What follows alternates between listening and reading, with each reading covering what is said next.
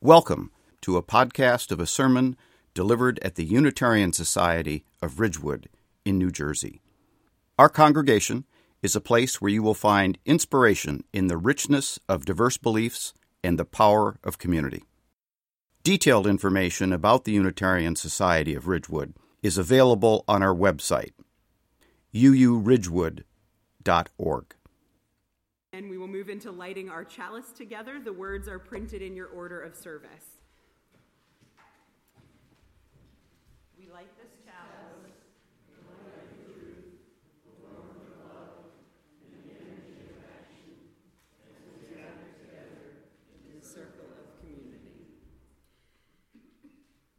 I'm going to ask you to take a deep breath.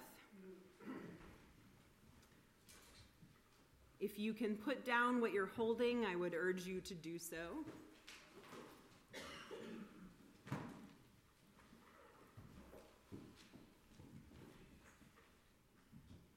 I'm going to ask you to breathe in deeply and slowly and to listen. Listen to the quiet of this new day. Listen to the breath as it moves in and out of the people around you. Listen for the beat of your own heart. Listen in the silence for possibility. Because right here, wisdom, love, depth, quiet, knowledge, hope, and compassion are all possible right here. Breathe and listen.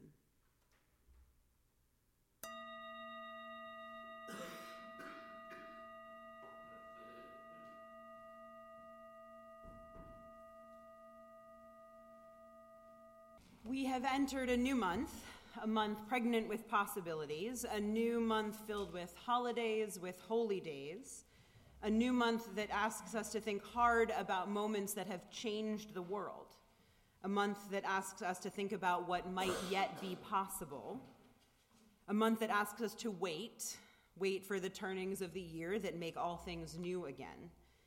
This is the month of Advent, of waiting with patience. And this is the month of miracles, of light in the darkness. Waiting and living through the dark to welcome the light, this is a time of year that asks us to live now, not to rush ahead, but to enjoy this moment. Today, we're going to be focusing on a day that's commemorated all over the world, although in different, on different days in different places. In Japan, among Zen Buddhists, today is Bodhi Day, which is the day on which the Buddha gained enlightenment. We will tell the story of the Buddha in a little while, but at the moment, I want to offer you the words of Buddhist teacher Mitchell Ratner, who writes about Kshanti, growing our hearts, which is one of the teachings of the Mahayana tradition. Ratner writes Kshanti is often translated as patience or forbearance in the sense of willingness to wait or tolerating frustration. But Kshanti inclusiveness goes beyond putting up with something.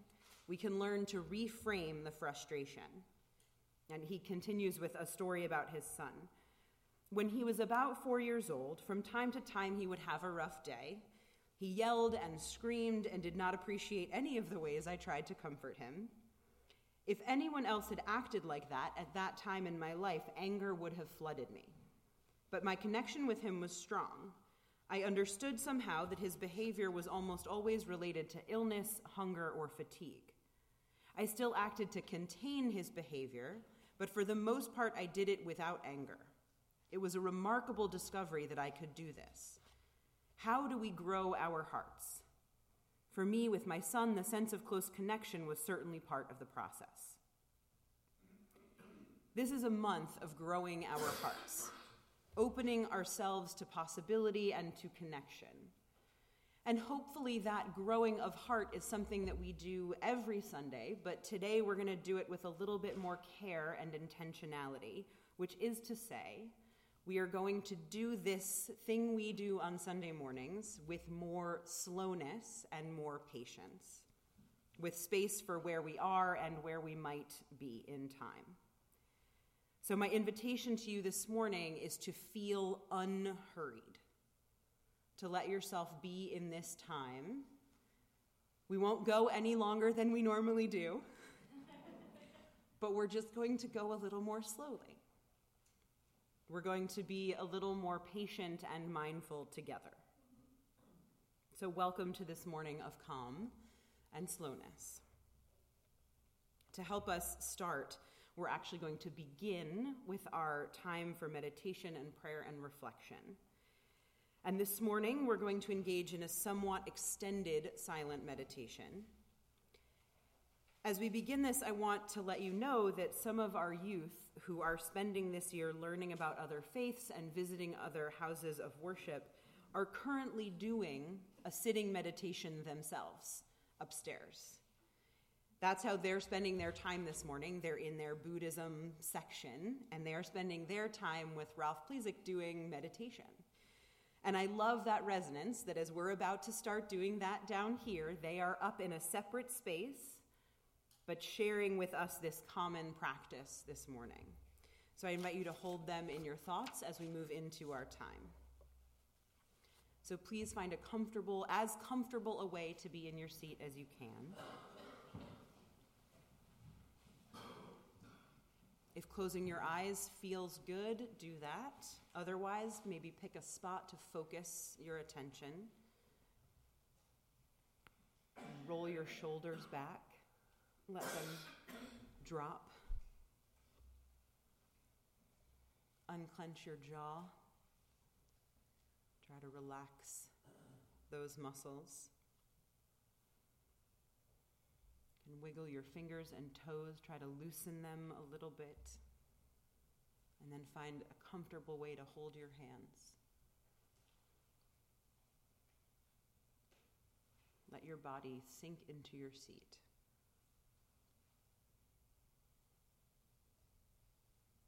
Yourself be in this moment.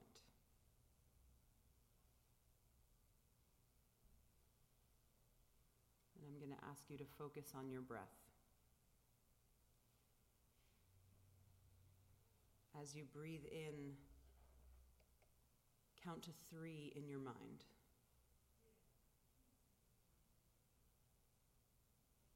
And then as you exhale,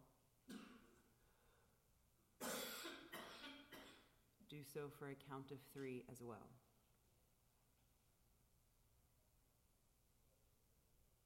If three feels too long, drop it down to two. If it's too short, you can hold your inhales and exhales for longer.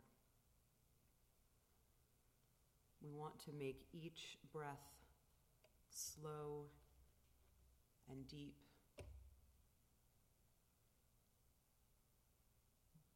Try not to think about anything but the breath moving in and out of your body.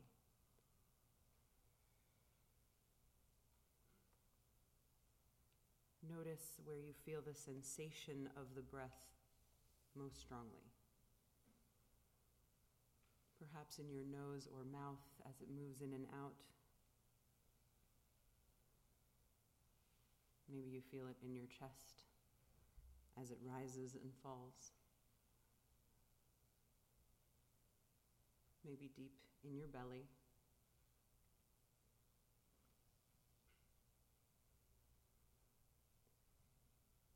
Wherever you feel the breath, Focus on that spot. and keep your breath slow and deep. If your mind wanders, gently bring it back to the breath moving in and out of your body.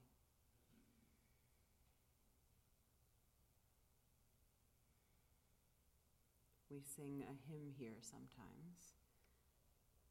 When I breathe in, I breathe in peace.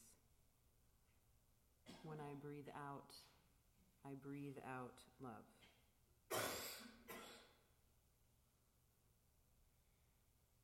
Whatever you walked into this space with this morning,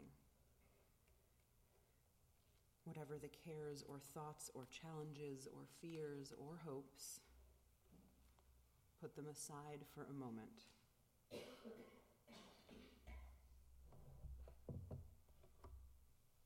Focus on peace moving into your body with each breath. Focus on love flowing out with each breath.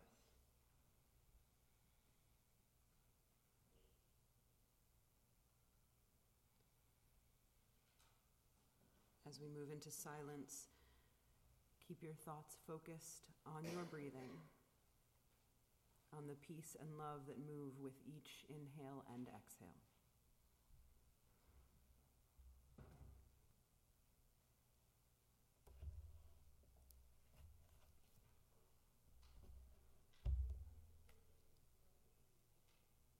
Take a deep breath.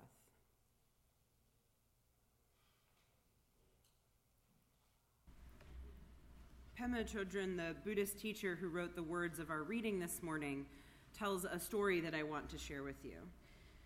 She writes One man decided to train in patience on his morning commute. He thought he was succeeding beautifully. He was patient when people cut in front of him, he was patient when they honked their horns. When he became anxious that the heavy traffic was going to make him late, he was able to relax with his agitated energy. He was doing great. Then he had to stop for a woman in a crosswalk. She was walking very slowly. The man sat there practicing patience, letting the thoughts go and connecting with his restlessness as directly as he could. Suddenly, the woman turned, kicked his car, and started screaming at him. At that point, he totally lost his calm and started screaming back. Then he remembered hearing that in practicing patience, we see our anger far more clearly. He started breathing in for the woman and for himself. Here they were, two strangers, screaming at each other, and he felt the absurdity and tenderness of their situation. This story is offered in a reflection on patience, echoing our reading from earlier, and on how patience and anger are so often linked that learning to sit with our big feelings, that's what we often call them with small children, big feelings, it's no less true for adults. Learning to sit with our big feelings is an act of courage because it asks us not to resolve or fix or give vent to or be overtaken by our frustration or boredom or whatever it is. Learning to sit with our big feelings, to wait, to be patient, is about living in the present without being utterly at the mercy of it. Just because the traffic is bad or the woman starts screaming or someone honks, it doesn't mean that we have to let our feelings direct our external response. We can breathe, understand our own upset, and act differently than our initial response might push us to act. This is what um, Buddhist growing our heart business is about. The Kshanti that Mitchell Ratner talked about in our opening words. Growing our hearts is about being open to all of our feelings and thoughts. And the purpose of growing our hearts is to make them big enough to contain those thoughts and feelings without being overcome by them. It's being able to experience the woman kicking the car and screaming to feel our anger rise up, but to be able to let it move through us without directing us to scream back. Growing our hearts and living with the kind of patience that Chodron talks about allows us to sit in the car breathing and offering our compassion and curiosity to that woman and to ourselves, rather than harsh words or shaming. Siddhartha Gautama, who came to be known as the Buddha, was a prince born over 2,500 years ago. He was wealthy and privileged. And at his father's bidding, he lived in an enclosed area, never going beyond the walls of his happy existence. And it was happy. Everything he could want was provided to him. His needs and desires were met, beauty and luxury surrounded him. But one day he decided to leave the safety of his palace to see what the world was like. He found a way beyond the walls that had been built around him. And when he journeyed forth, he saw for the first time what life brings. He saw an old man, a sick man, and a dead body. Upon seeing these, Gautama's life was turned upside down. He was so disturbed by these encounters with what is real in life, what awaits all of us, that he completely changes everything. At first, he becomes a monk, but this doesn't seem to help him understand living and dying. He doesn't find the truth and meaning that he seeks. Then he becomes an ascetic, someone who lives a life of total austerity, completely in opposition to the life he lived in his palace. Right? He gives away everything, embraces a life of abject poverty. But in this too, he can't find the meaning and the truth that he seeks He goes on to find other teachers and try other methods that other people say are going to help him understand the human existence and the meaning of suffering.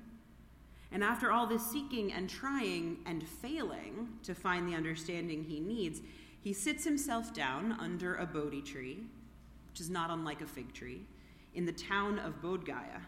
And he sits there under this tree, waiting for understanding to come. It's not a passive waiting, or an ignoring. He sits and he meditates and he focuses on suffering and what it means. And he encounters demons and he summons a deep strength to withstand them. And the end result is that Siddhartha Gautama, finds enlightenment and comes to see that no extremes make sense. He becomes the Buddha and he develops something called the middle way, a life somewhere between utter poverty and obscene luxury, a life focused on letting go of extremes, of detaching from the impermanent trappings of life. And in his enlightenment, he finds that he no longer suffers from the pain caused by attachment to the transient things of this world, like health and wealth and more. The middle way that Gautama proposes has at its core four noble truths, and an eightfold path. The four noble truths are dukkha, the idea that all life is suffering, samudaya, that suffering occurs because we cling to and desire things, nirodha, that suffering can be escaped if we cease to desire, and magga that the eightfold path is the means to ceasing desire and ending suffering. And so the Eightfold Path instructs on ways to live right view, right resolve, right speech, right action, right livelihood, right effort, right mindfulness, and right samadhi. Ultimately, all these instruct on cultivating not wealth or asceticism, but on cultivating compassion and peace, harmony and gentleness, on cultivating focus and awareness a commitment to moral and ethical behavior in the world. And through the practice of these eight behaviors and a deep understanding of the interconnections of all things and the impermanence of all things, one achieves enlightenment and one stops feeling the attachments and one can end suffering. Buddhism teaches through the life of the Buddha, through the Four Noble Truths and the path to enlightenment, a certain letting go a releasing of our own belief in control and permanence. It's a letting go of our self delusion that we can control everything and that the things we believe must always continue, must indeed always continue. It teaches a kind of nimbleness of being that neither denies nor idolizes the trappings of human society and the human constructs around which so many of us build our lives.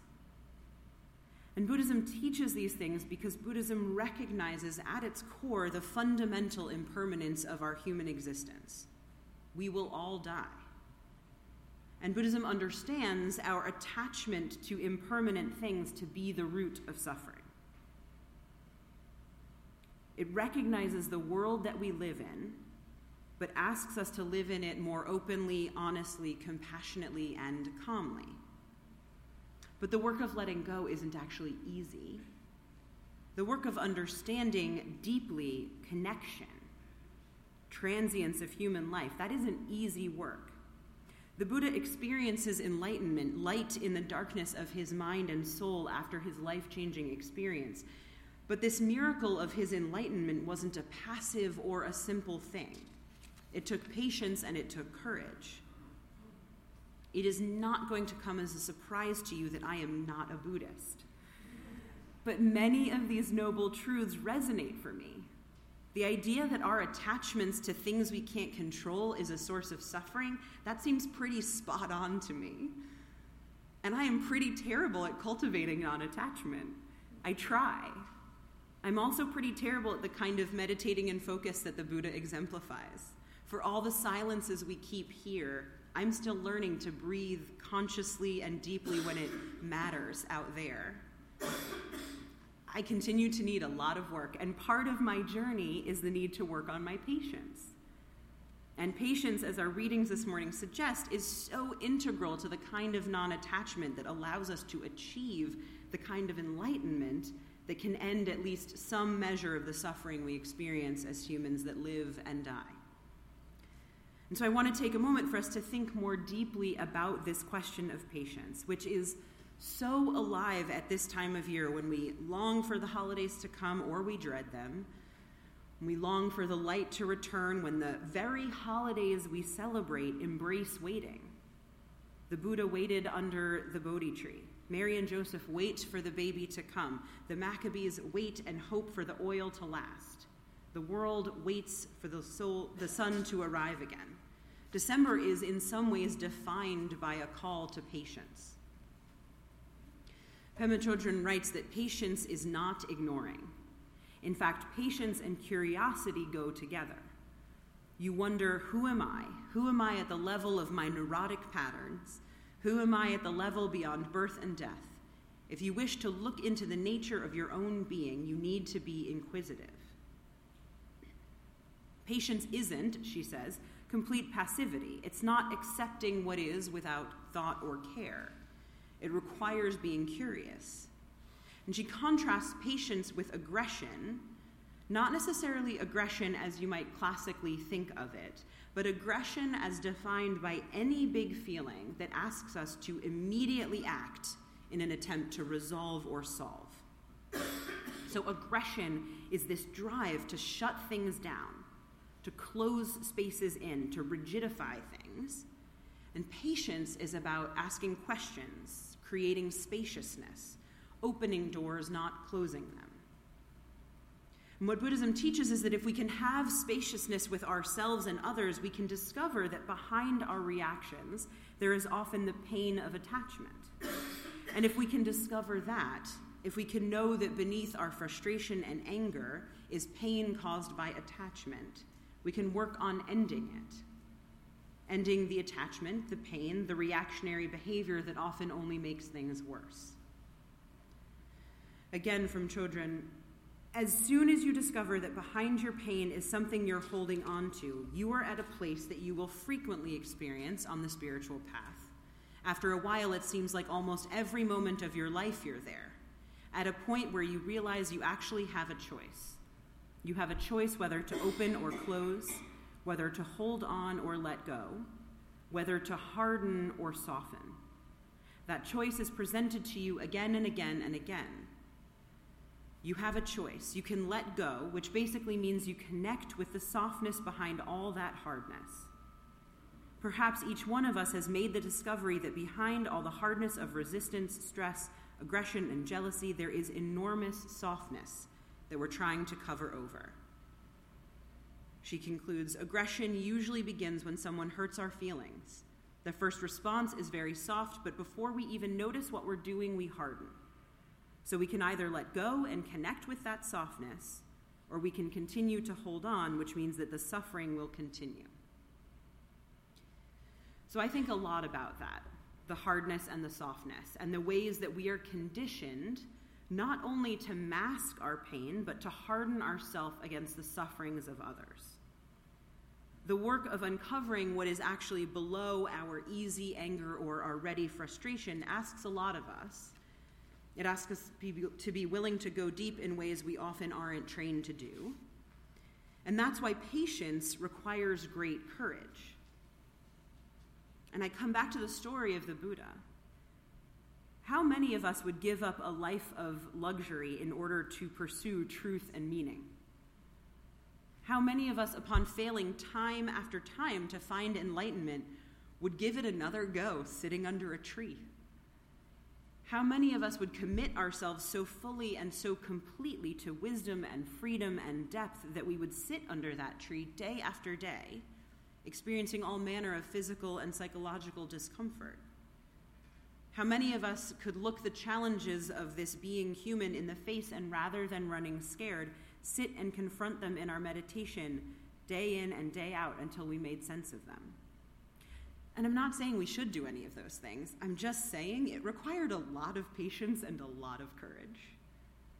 The Buddha had to be gentle with himself because he kept trying and he kept failing. He had to be compassionate with the people around him whose journeys were different or whose commitments were different, whose teachings didn't serve him. He had to have conviction that would not shake, even in the face of demons. He had to be bold enough to sit with the very realities that shook the foundations of his life and not run from them. Patience and courage. And what Pema Chodron says is that patience is a kind of synonym for loving kindness loving kindness for yourself and for others. Patience says that anger you feel, it's okay. Don't give in to it, but ask it why it's come around. That frustration, don't try to shut it down, but don't let it overrule your compassion. Inquire what it's up to. That love or hate or whatever it is, don't shut the door. Invite it in for tea and have a curious chat.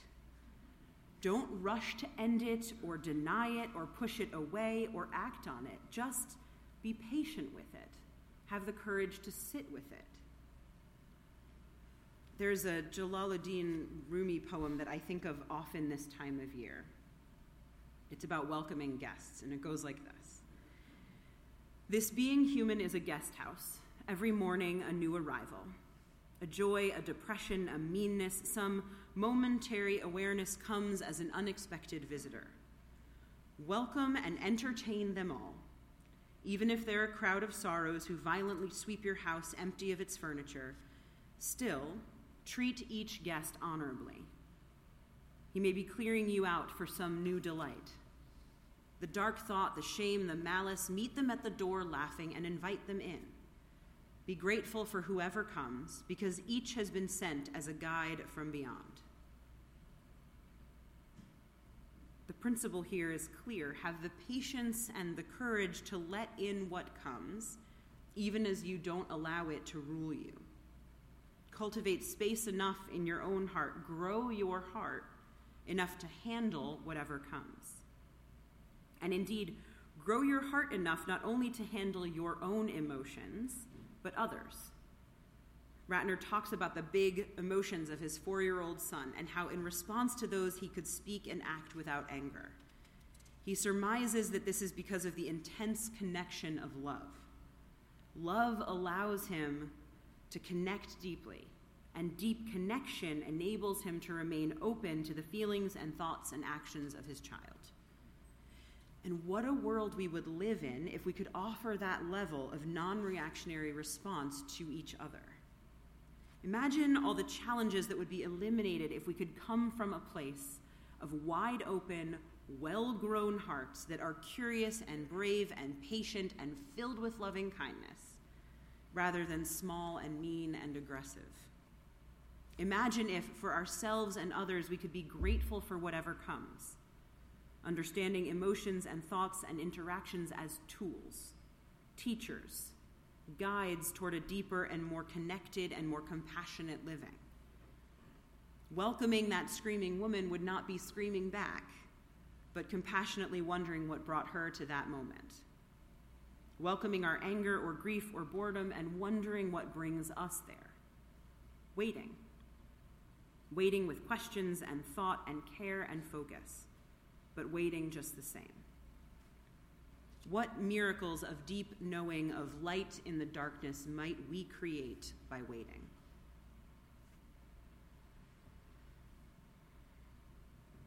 This time of year, I love to watch the animated How the Grinch Stole Christmas. Anyone else? My children do too.